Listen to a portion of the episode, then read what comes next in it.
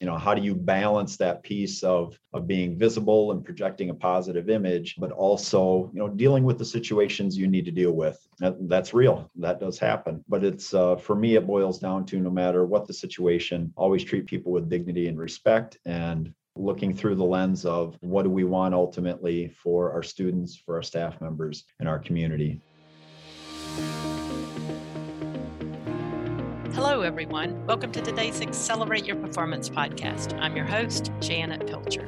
Thanks for having a desire to be your best at work and help your organization achieve success. This podcast is all about actions we can take to improve workplace culture and achieve results, and they're all aligned to our nine principles for organizational excellence. Joining us on our show today is Randy Drost, District Administrator serving the Rice Lake Area School District in Northwest Wisconsin. Randy is a Rice Lake native who began his career in education as a high school math teacher and wrestling coach and earned his Master of Science in Education from the University of Wisconsin Superior in 2005.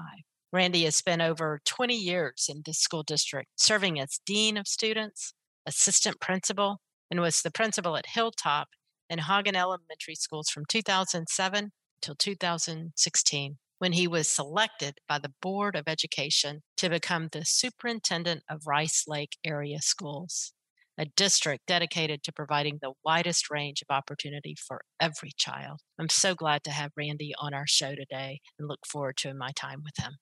Today, I welcome Randy Drost to our show today. Randy, it's so so great to have you with us. Can't wait for this this episode. Janet, I'm really, really pleased and, and frankly honored to be able to, to be on here on the show today with you. Really looking forward to our discussion and, and uh, just really excited about today. It's a bright spot in my day. Sounds great. Um, mine as well. So um, I just, I really do love doing these interviews, Randy, because I learn a lot and get to know our leaders in a, in a whole different way. So let's start, if you would, just tell us a little bit about Rice Lake area, your community and, and the school district. Yeah, you bet. Happy to. We're we're located a couple hours uh, east of the Twin Cities and of Minneapolis and St. Paul. We're in a Rice Lakes in a beautiful area of Northwest Wisconsin. Uh, we've got a good mix of industry, agriculture, tourism, and for a community our size, and we're about nine thousand people. Not a huge community in itself, but we have a large regional draw from you know about 150 mile stretch you know north and south and and a significant distance east and west. We, we are the largest community. And so we have a really large uh, regional draw for uh, a number of things. As far as the school district itself very proud to have the supportive uh, community we do our school district's about 2,225 students, so um, large for around here, but in the grand yeah. scheme of things, you know, in all of Wisconsin, not that large of a district. We have three elementary schools, uh, one middle school, one high school, and then one alternative learning center as well and so provide a lot of opportunities for a district our size everything from you know ap course offerings to extracurricular offerings. For for a district our size we're, we're proud that we're able to provide a lot of opportunities for students. And for me something that's a little bit unique i was born and raised here. And so as we talk about uh, working in, in, rural communities that provides a different element uh, in and of itself and we'll talk a little bit more about that later. But youngest of nine children raised on a dairy wow. farm and uh, went to the University of Wisconsin Eau Claire, where uh, met my lovely wife Alicia of 23 years, and uh, we have three children: a girl, a boy, and another girl. And the oldest of which attends UW Eau Claire right now, and live on a hobby farm with horses and chickens and dogs and cats and a, a team of oxen, even, which has been a new Love addition. It. That, that's a whole nother story. Yeah, you know, I don't know if you know, Randy. So I've I've had an opportunity to to live, you know, where I would where I grew up as well in Pensacola. You know, just loved the area, and um, I lived on a family farm. We had a 15 acre farm in an area that's North Pensacola, Beulah, that has now become the suburb. Um, I don't live there anymore because it's it is mm-hmm. one of the fastest growing areas in Pensacola. Navy Federal put the United States campus on the 4-H club property mm-hmm. that happened to be mm-hmm. in back of my farm. so oh, wow. you can imagine like the disruption. So, yeah. but anyway, I have the I've, I have the some of the same experiences. We'll have to share those stories sometime. Have had had yeah, cows I'd and goats and all kind of fun. My grandfather helped me learn a lot about just some family farming, all for fun. and all all for fun. So tell me a little bit about, you know, what what are the bright spots for being a leader in a rural community, Randy? Yeah, I, I think uh, one word I might use to to summarize that is is just connectedness. And and in a rural community, that connectedness to you know not only the the school and the school district but the and the businesses and and, and industry in town uh, but that connectedness to the people as well I, I, you know, we're a rural community. We we all know each other and we know what's going on. And I appreciate being able to not only have a, a, pulse on the school district and and how things are functioning there, but also to have a pulse on what's happening in our our larger community as well. And you know, as I said, we're kind of a, we're a regional draw for for a large area, and so eh, that's that's important to our community and in terms of that pulse on the community you know being able to participate in a, in a number of things. Like you know for instance i belong to multiple uh, civic groups that are involved and you know they all have their different projects that they're involved in. Obviously uh, you know involved with different events and happenings in the school district. And so i i think that that connectedness with hmm. not only the school district but the community at large and everything that takes place is, is really a bright spot and i love that. I really appreciate that. That's uh, resonates well for me and that's really a bright spot. Yeah and i think you know your community just the idea that you are from there the connection that they must have to you you know what a tremendous asset. And you talked about that everybody knows you know everybody knows each other right? I mean you see each other quite a bit go probably to the same grocery store run into each mm. other you know and in those types of settings as well. And you know one thing randy as leaders we have to hold people accountable. You know we have to sometimes make difficult decisions. And i know as i've worked with certain partners one of the most difficult things they have to do is is make a decision where they know that decision about a person for example is going to going to carry over into the community and you see people and interconnected. So how do you manage through those challenges and what systems and tools do you use to help you manage to that you bet. Thanks, uh, Janet. And yes, those those are those are, challenges. Um, you know, and outside of you know legal pieces and laws and board of education policies, you know, there there are those aspects of it. Uh, but I'm not going to focus on that. You know, it really boils down to you know what's best for our students, what's best for our staff, and and what's best for our community. And you know, it boils down to even on a personal level. I, I have children that have been in the district or you know are currently are in the district. You know, what experiences do I want for my own children? And therefore, what experiences do I want for all children? And no matter what the situation is, you know, it's something I pride myself on in, you know, call it good times and in bad, whatever, is always uh, treating people with dignity and respect. And you don't know me very well. Um, we've talked a little bit. You can probably surmise, you know, I'm a nice guy, you know, positive about our school, positive about our community. And that's frankly one of the things that I have worked with throughout my entire administrative career of almost 20 years of you know how do you balance that piece of of being visible and projecting a positive image but also you know dealing with the situations you need to deal with. And you know those the pieces you mentioned where they are um, you see these people or they have relatives in the community that, that's real that does happen. But it's uh, for me it boils down to no matter what the situation uh, always treat people with dignity and respect and you know looking through the lens of you know what do we want ultimately for our students for our staff members and our community? And you know you also mentioned the tools and, and systems piece.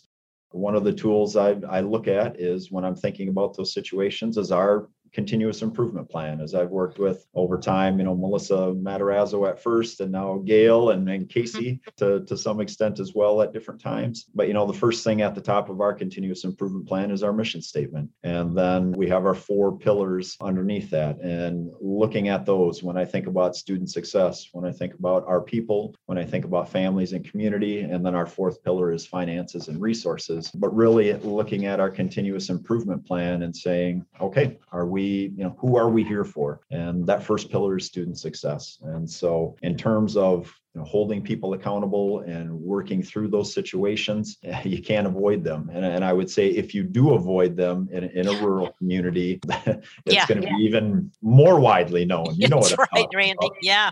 You know, if you do avoid them, everyone's kind of looking at you then saying, uh, when are you going to deal with that? Yeah. And yeah, looking looking through the lens of what's best for students, staff, and community, and you know, really looking to our, our mission and to a greater extent our continuous improvement plan are what help keep me grounded in terms of uh, you know dealing with those uncomfortable topics at times. Yeah, and I think that's great, Randy. And that plan, you know, to I'm sure that you very transparently communicate that so that people in the community and people internally know the direction and those decisions can be connected back to that. So I find that as a leader so helpful as well. You know, that really I mean, really, really having the right focus like you do, you know, can be helpful there. So, you know, as we think about the continued connection, not only to you and people, but, you know, your district in and of itself is a big part of the community. I mean, it's, it's in, in a small town, a school district is a big part of that. Mm-hmm. especially mm-hmm. I think high schools are, Randy. You know, so what makes that special in rural communities? I mean, how do you position that relevance of your district? And uh, I'm glad you mentioned that. Um, you know, in Rice Lake, we are you know one of the largest employers you know basically what you were talking about. And in terms of of that positioning you know having a good understanding of the perspective and, and the role that you play in the community. And you know in a rural community it's it's nice you know we have enough diversity here but if you know i need something I know who I can talk to or which business I can talk to about our needs or which civic group I can talk to about our needs. That's really important in, in having that perspective and also having just a, a solid understanding of how people in the community and you know our businesses and and uh, community members how they view the school and the partnerships that they want to establish with the school whether that's you know we work with with one business in particular where we have students working on certain technical skills that are you know working for that business as hmm. well and having programs where students can transition right out of high school if they like to work for that business. And so that's really important in terms of the entire community connection and knowing where the school district falls in terms of the larger community to, to make the community more viable as well. Yeah, really important and your again your connection and contributions and leadership extremely important to your community yeah. you know i always like to end randy with you know just good leaders, great leaders sharing recommendations with other leaders and you know kind of have it in terms of leading rural communities. But I think for you too, I mean, just you know, what are recommendations you have for just good leadership and what get gets has gotten you to where you are and you know what what you and really process and internalize as a leader yeah, I, think one of the one of the pieces is um, I'm always reminded of of Jim Collins' book Good to Great, and really uh, the need to have the right people on the bus. And in a rural community, your leaders are going to wear multiple hats. You know, me for instance, I'm our district safety coordinator. Um, I handle a significant amount of human relations, HR issues, or things like that. Uh, there's uh, PR expectations. I'm also, you know, billed as an instructional leader and and supporter, and so you're going to wear a lot of different hats. And with that, you know, having the right people on the bus to, to support you as, as they're going to wear multiple hats as well. That's incredibly key. And, and to kind of go along with that, I'm also always reminded of Gail and I have had this conversation many times about uh, Stephen Covey's work. And in particular, you know, he's got a, a, quadrant of a graph there where he has urgent on one side and important on the other. Mm. And it's it's a it's a especially in my role where I wear a number of hats, you know, it's easy to get to the things that are important and urgent. It's easy to get the, to the things that are, you know, urgent, but maybe not as important. What's difficult and which is a, a battle that I, I fight on a regular basis is making sure you spend times on those things that are important or maybe not so urgent, but they are incredibly important. And yeah. that's that's a, I think that's a difficulty that all leaders have, but that's a difficulty that, especially in a rural community, uh, wearing a lot of hats, that's that's something that uh, you need to continually ask yourself you know are you focusing on the right things? Another bonus in a rural community just a, a, tremendous amount of community pride. In the community in and of itself specifically with the school district whether that be our academic programs whether that be our you know music and theatrical programs and our athletic programs just an immense amount of pride. And i would say use that to your advantage anytime you can and be promoting that and be talking about that and be really billing that as you know a great thing that the school district is doing in terms of uh, moving forward and having opportunities for students That's great. You know, I found myself, Randy, when we had the Strengthening Rural Americas conference, you know, just thinking about the learnings there and almost the true relationships that we build, the connections, our ability to balance multiple things at you know at the same time all the, the pieces and parts that you're talking about it's the small communities really teach us how to do that well that's what we can learn from rural community leaders is you don't have a choice you have to do all those things because you can't exist probably unless you do all those things and that's the value i think that you and others who are doing great leadership work in rural communities bring. I so appreciate the time today and I just enjoyed being able to have this connection with you. Thank you. I've appreciated it as well, Janet. Like I said, a bright spot in my day, and and any chance I get to talk about the Rice Lake Area School District, I'll I will do that any time or day of the week. It's a pleasure. That's great. So I'll have to make my way up there sometime because I Gail Gail eh, we have these Monday meetings, Randy, and we kind of do wins, right? And she puts all these Rice Lake pictures up there. So I've got them in my head. And they're very very intriguing. So she's she's built a lot of energy in our team for for your community as well. That's because of what you do and what she feels when she brings that back to us here at the team. So again, thank you and appreciate your time today. Thanks, Janet as we talked about, Randy has such an important role as a school superintendent, but in his community. And, you know, as we mentioned in the session today, Dr. Juno Butler tells a number of stories about working at Rice Lake, and it gives us all good picture of what it must be like to live in that community and the impact that Randy makes. Says she's told stories, she'll say, I remember one day I was following Randy around and we were walking through the community and we just ran into a board member and then we met up with a woman who provided horse food for his mother's horses. Then there was a person who questioned him about bundles of firewood and oh gosh she would say there's the low maple syrup stand. You know as we listen to randy we can see and hear that he is an excellent leader for the people he serves each and every day. He's willing to make those difficult decisions, and he's also very willing and continues to provide the support to the people within the organization to help them be the best that they can be to provide the best to children and families. But you know what? What's really outstanding about Randy is he has great respect in his community and the community that he cherishes with his heart, mind, and soul. Again, thank you, Randy, for being with us today. We can learn a lot from you. So, as we think about listening to additional superintendents and our interviews, we always connect with them at most all of our events. So if you want to connect to us and listen to our roundtable presentations and connection with your colleagues, visit us at studereducation.com slash events. There's always opportunity to build a network and to build and engage in conversations with people who are doing great work across the country. Thank you for tuning in to Accelerate Your Performance. Please share the podcast and find us on Instagram. You may want to rate us on iTunes if you'd like. And if you're looking for more resources related to today's episode, head over to studereducation.com slash podcast. I look forward to connecting with you next time as we continue to focus on the nine principles for organizational excellence so that we can be our best at work. Continue to have a great week.